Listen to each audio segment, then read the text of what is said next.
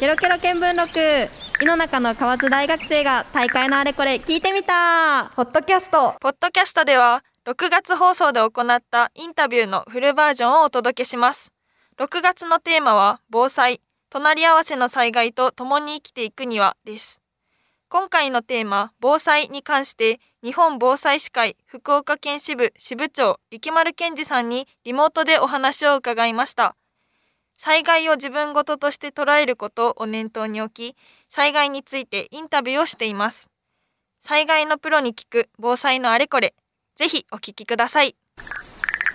ケロケロ見聞録ご多忙の中、お時間を頂戴し、はい、ありがとうございます。本日はよろしくお願いします。はい、はい、よろしくお願いします。では早速一つ目の質問に行きたいと思います。自然災害と一言で言っても、はい、洪水土砂災害高潮地震津波などさまざまな事象がありますよね。ユニセフのホームページによると、はい、過去40年にわたって、人々が避難や移住をしなければならなくなるような自然災害の発生件数が大きく増えているとのことです。災害対応の最前線にいらっしゃる力丸さんから見て過去の災害のうち特に印象的だったものをいくつか教えてください。はい。えっ、ー、と、まずですね、えーえー、最近の災害がですね、えー、多いとか言われてますけど、実はあのデータを取り始めてからがどうも増えてるっていうところなので、そこにとらわれずにですね、えー、自分の地域のことをちょっと調べてみるということが大切です。で、えーと、福岡であればですね、えー、今から約200年前ですね、えー、昨年9月に超大型の台風が発生して、あのー、皆さんがこう慌てたと思います。私もそうでした。でも、あのクラス以上の一回り大きな台風がですね、その200年前に長崎、佐賀、福岡、山口っていう形で抜けていきました。で、その時に、えー、沿岸部をはじめですね、まあ山間部もそうなんですけど、えー、集落一つのあの村の単位ですね、そこを全滅させるような大きな被害が出てました。で、その5年後にですね、えー、山形県沖ですね、ここの海底地震によって津波が福岡市にも来てました。で、うん、そうなんですよ。で、えっ、と、今、佐賀県はですね、鍋島藩の記録っていうのが最近出てきてます。はい、で、その中でどのぐらいの被害があの甚大だったのかっていうのが見受けることができます。で、えー、まあ、そうやってあの自分の住んでるとこの歴史をちょっと自分たちであの紐解いてみるっていうのもいいことかと思います。で、皆さん方にあの昭和28年ですね、はい、ここの記録であればですね比較的あの調べればいろんなあの新聞とかですねそういうあのものから、えー、当時の被害状況が見ることができます。これはあのこれから梅雨に入りますけど当時の梅雨末期の豪雨で5日間の中に、えー、鹿児島本線なんかあの東区の和白の方なんかですね川がその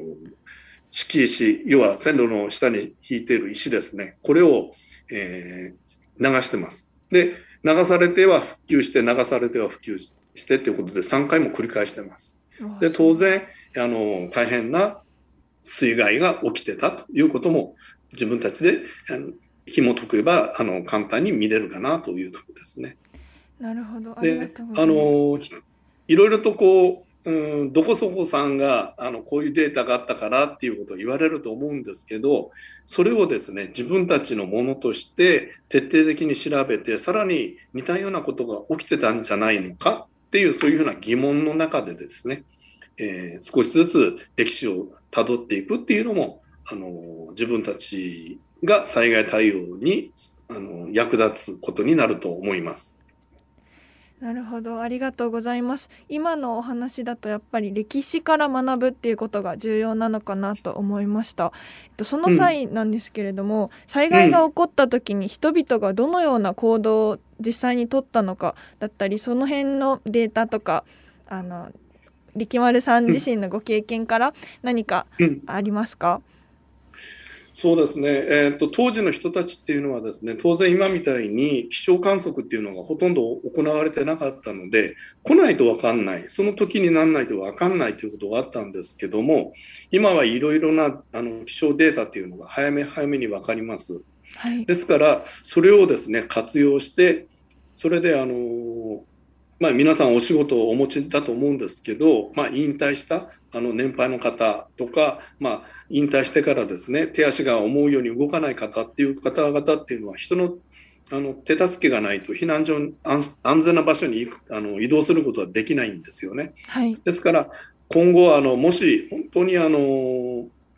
人の被害をゼロにするには早め早めの避難ですね。それをあの実行してほしいというところですね。で、えー、っと今大雨に関する警報のあのレベル1から5まであるんですけど、まあ、1から4の間に逃げてください。5の場合はもう逃げてももうあの災害が起きてるのでその場所で安全な、えー、避難行動をとってくださいという流れがあるんですけど表現っていうそれが変わります。でシンプルに分かりやすくなりますのでそういうのを活用してですね安全な場所に早めの移動をお願いしたいと思います。はい、はい。ありがとうございます。えっと今政府の方の対応があの、うん、段階を変えるとかもっと分かりやすくするといったようなものがあったと思うんですけれども、うん、えっと過去のものえっと過去の災害対策の中で政府とか自治体が取った対応のうちにこれは評価できるとか逆にこれはまだまだ足りないなというものはありますか？あの結局政府っていうのはそのいろいろな表現をあの下ろしてくるところなんですけどその表現が分かりづらいということであればですね私でした一人一人が市民がですねそれは分かりにくいよっていう声を集めてですねそれをまずは市町村の防災担当の方に行ってそこからまたあのトップの方に上げていただくと。要するにあの人事と思わずにわ自分のことだと思ってですねそれで、えー、皆さんが行動していくということですね。で今回の表現に関しても一昨年からですねあの分かりづらいあのよく理解しづらいっていうことがあったのでそれで表現が変わったっていうことですね。で今までは時間がかかってたのが意外とあのスピーディーな、まあ、1年の間でですねその表現変えましょうということで国の方が動いてくださるっていうところなんでそういうことはあの評価できるかなと思いますね。なるほど。ありがとうございます。うん、では逆に、えっと、うん、まだまだもっと政府がやっていかなきゃダメだなというところはありますか？うんそうですね。正直言ってですねあのー、やっぱり東京のトップでそこでいろんなことを動かす方っていうのは現場を分かんない。これはもうしょうがないことなんですよね。どこかで、えー、対策室を設けてそこからあのいろんなことを情報を精査してそれで的確な指示を与えるっていうのがあるのでだから、えー、自分たちの命は自分たちで守るっていうところを基本にですねそれで、えー、皆さん一人一人が動いていくしかないかなというところですね。だからあのー、工場ですね。要するに公的な機関に何か頼るってことをやってしまうと、えー、そこの現場で起きてるその大雨が来て川が増水してるのに国の判断を待とうなんていうと逃げ遅れちゃいますよね、はい、だからそこは現場の皆さん私たち一人一人がですね日頃からあのごじご近所の方々と、えー、危険箇所をあのピックアップしてその中で、えー、足りない部分っていうのはあの皆さんで声を大にすればあの届くということです。はい。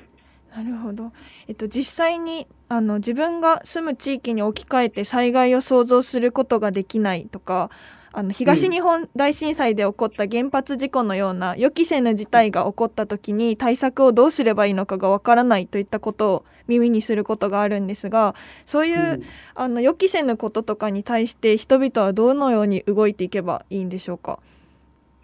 うん、あのまあ例えば原発に関してはですねこれがもし事故起きたらとんでもないことだというのは日頃からの想像できることなんですよね。だけどそれがまさかあの壊れるわけないっていうそういう認識をですね一体頭の中から外して、まあ、今回も万が一のことが起きたということなのでそういうことも日頃からですね話あの皆さん方で話をしてですねもしあそこはこうなったらどう、うん、大丈夫かな？でその時に逃げていくところはこういう場所でいいのかなっていうのをですね考えておくと。だから想定外っていうことはそこにあの想像力を働かせてなかったっていうことになるので、はい、えー、そこをあの拡大にですね置くっていうのが大切なことですね。なるほど。想像力、うん、やっぱりそれがキーワードですか、うん、うん、であの福岡市に、えー、津波来るって言ったら想像できないでしょう全然できないです だけど高潮があのハザードマップで大体3メーターから4メーターっていう今ハザードマップがであのできてるけどこれは想像できると思うんですよね。はい、だけどじゃあ本当に津波来ないのっていう視点で見た時に調べていくとですねあの来てたという事実がやっぱり過去たった200年前ですね。はい、だからそのうん、そのことはですねやっぱり、えー、普通は想像できないけどで来ないっていうふうな文献もあるけどでもそこを想像力を働かせてですね本当に来なかったっていうことは言えるのかなっていうところで調べてみるというところをやってみてください。はい過去から学んでイメージをするっていうことですね。うん、なるほど。じゃ危機管理に従事するプロえ力丸さんから見た災害に備えるとはどのようなことですか？えー、っとそうですね。日頃からのうん訓練っていうかですねそういうのをやってみようともう簡単なことで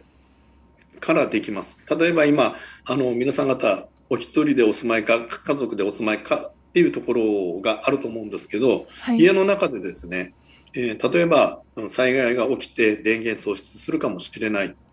でその、うん、電源喪失した時の疑似体験ですね。で家族の了承をもらってそれであの電源をねあの一度あの全部ダウンさせると。おなるほど、うん、そうすると電、まあ、家のお母さんがもし電源切ったりしたらあなた冷蔵庫のあのものがダメになったらどうするの？っていうことが 多分起きると思うんですけどでも、はい、災害の時はこれが実際に起こるんですよね。うん、でそれをあの家の中で一度やってみる。うん、うん。っていうことをやその中で例えば避難所はどこなの？っていうもう一度確認をしておく。その避難所が本当に、えー、安全な場所なのかどうかっていうのも確認すると。その、うん、チェックをですねやっておくと。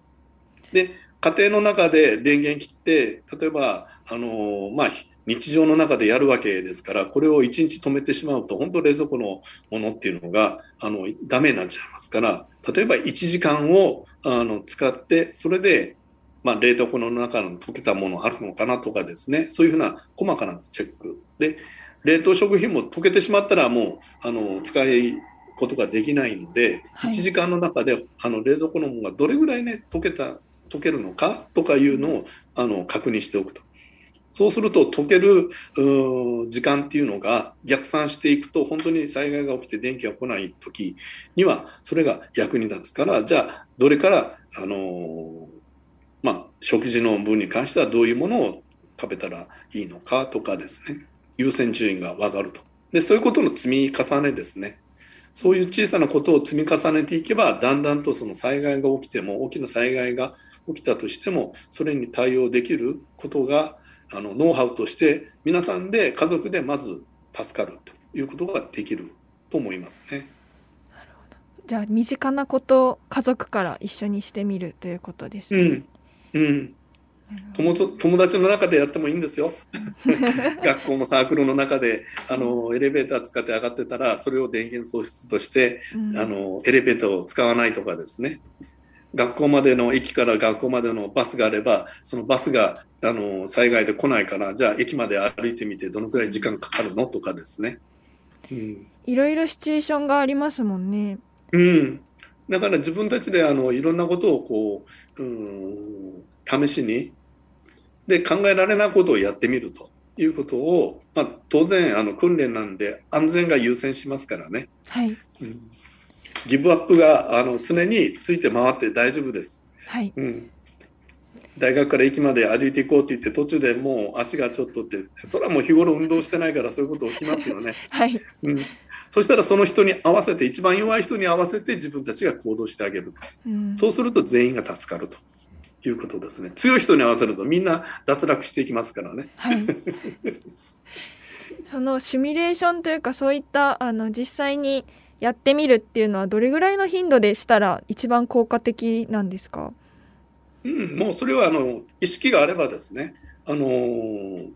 頻度はあんまり関係ないっていいと思います。時間があって、例えば夏休みで学校休みの時だったら、まあ、1週間にちょっとあの連連続して、あのー目標を変えながらですね、えー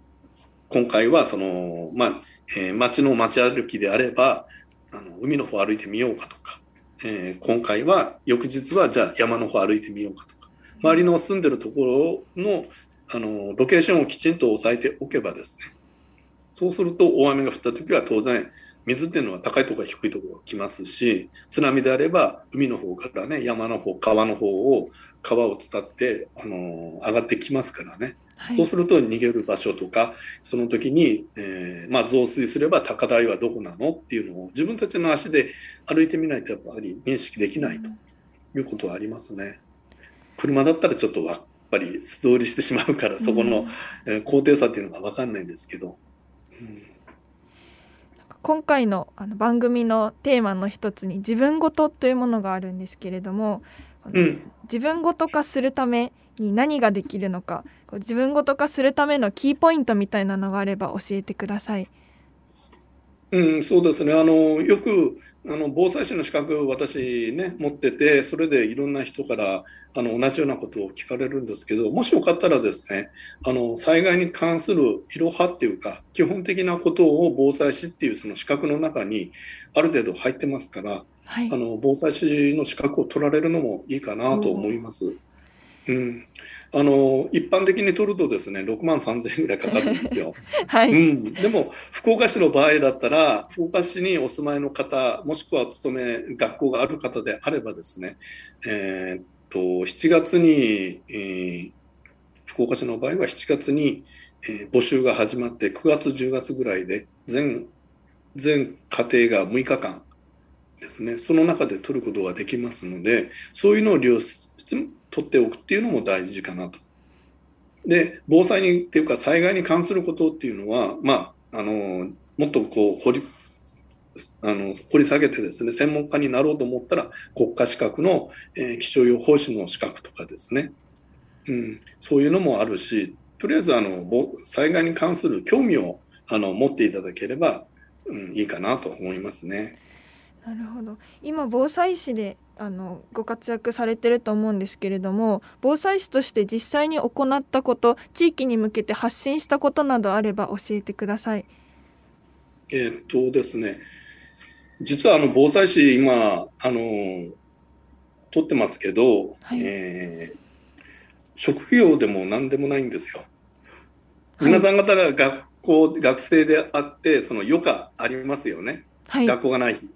そのそれと一緒です。私もあの今ちょっと、うん、会社の方はリタイアして、えー次の就職を今就職活動しているようなところなんですけどね。あのその休みの合間合間で、えー、と福岡県の私の今の会には約、250人以上の方がいらっしゃるんですけどあのリタイアした人もそうですけどあの現場であのまだ活躍されてる方もいらっしゃいます。そういう方も自分たちのその時間の空いてるところでですね、やはり災害について学んでおかないと、あの家族に対しても守ることできないかなっていうところでですね、あのまあそういうふうな活動でやってますから、あの皆さんもできます。はい、ですからあのそんな難しいことじゃありません。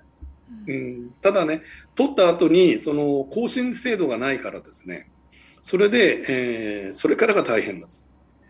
例えば、あの災害地にドローン飛ばそうかとか言ったときに、じゃあドローンの資格どうやって取ったらいいのた無線の資格を取んなさいとかいろいろあります。だからそういうふうに興味を持った方に関してはですね、防災士を取られた方の後で興味を持った方には、あのまあ、こういう資格が役に立つんじゃないかということで、皆さんあのいろんな自分のあの負担にならない、え、ストレスを感じないような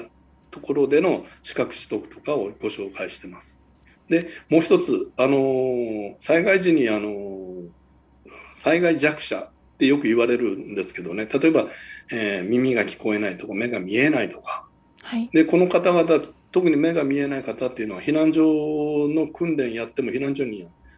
あの基本的には行こうとされません。はい、どうしてかっていうと、えー、小学校中学校の体育館。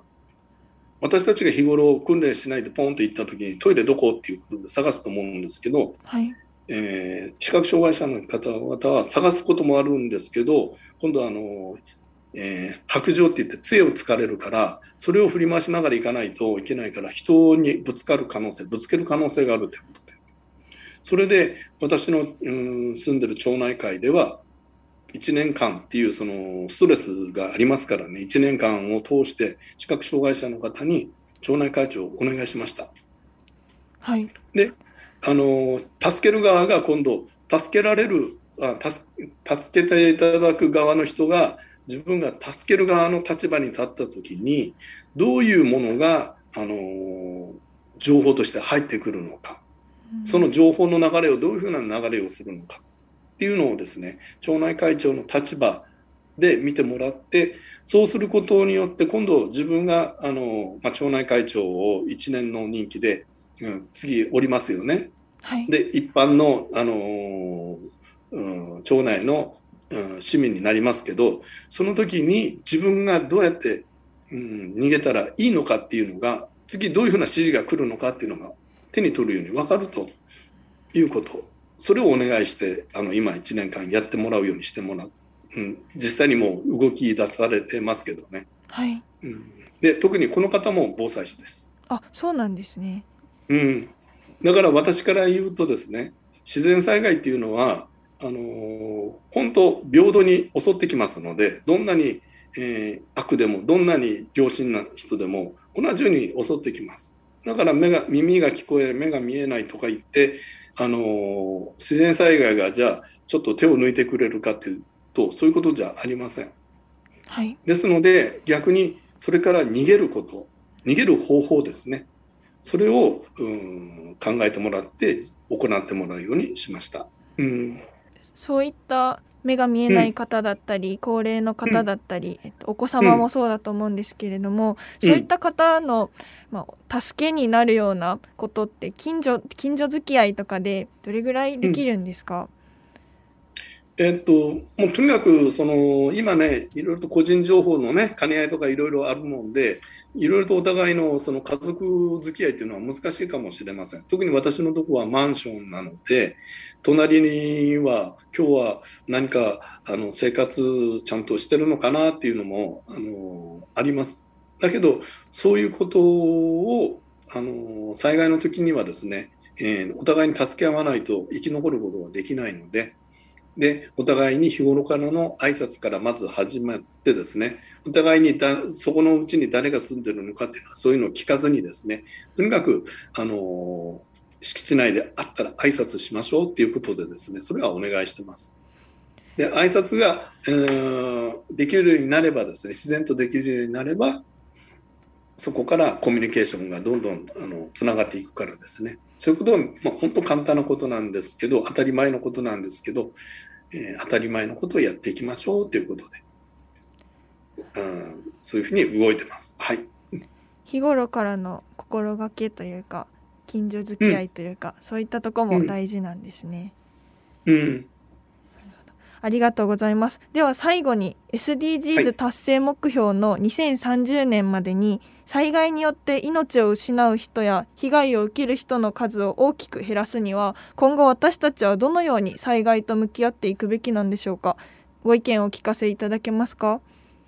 うんあのもう簡単なことだと思います。ただ実行できるかできないかっていうのは別なんですけど、はい、もう早めの避難ですね。でそれは、えー、情報が早めに入ってくる情報に従ってですね、あの大げさかもしれないけど、もう本当、うん、例えば気象情報で注意報とか出た時点でですね、もう安全な場所に移動することを考えてもらっていいと思います。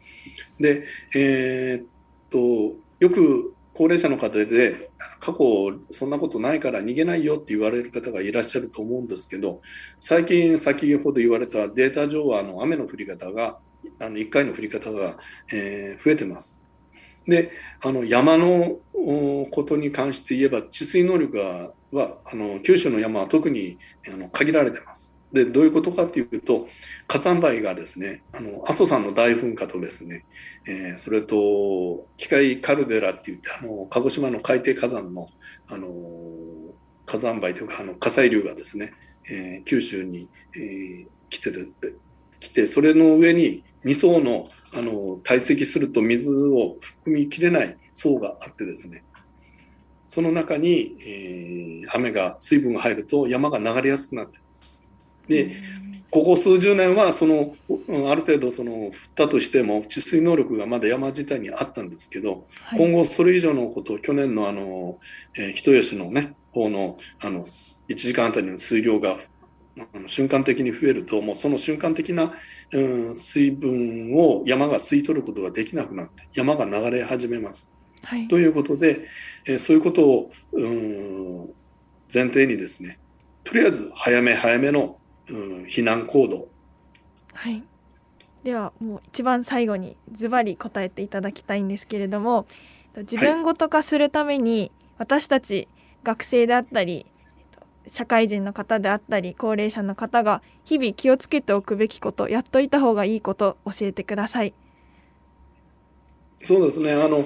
避難訓練にですねえー、参加すると。で、その避難所、安全な安全な場所にですね、あの最短で行ける方法を日頃から、えー、見つけておくということですね。あのだんだんと危険が増してきてから、例えば雨が降り出してきたから逃げるんじゃなくて、その前から天気がいい時に逃げていけばですね、避難所に入り込んだ時でも着替える必要もないし、で、えー、そういう早めの早めのこう、うん、移動であればですね、なんていうかな逃げるって逃げた場所に関してそこで何かストレス感じるってことは少ないかなというのはありますね。ただし早めに避難するのはいいんですけど避難所には何もありません。はい。うん、だから必要最低限2日分とか3日分ですねその災害に応じてそこの避難所での滞在時間に合わせた毛布とか枕とかですね、えー、あと食料とか水とかは持ってあの行きましょうと。そのための、うん、避難訓練ということを考えてください。うん、はい、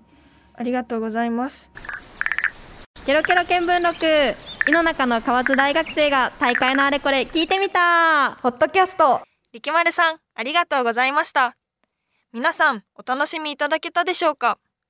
ケロケロ見聞録は毎月第1日曜日の夜に放送しているので、興味のある方はぜひ次回の放送も聞いてみてくださいね。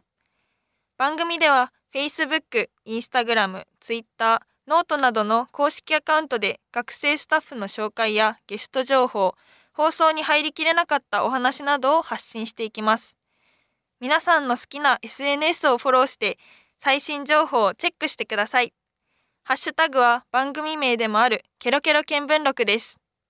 以上、ケロケロ見聞録ポッドキャストでした。LoveFM Podcast. LoveFM のホームページではポッドキャストを配信中。スマートフォンやオーディオプレイヤーを使えばいつでもどこでも LoveFM が楽しめます。LoveFM.co.jp にアクセスしてくださいね。LoveFM Podcast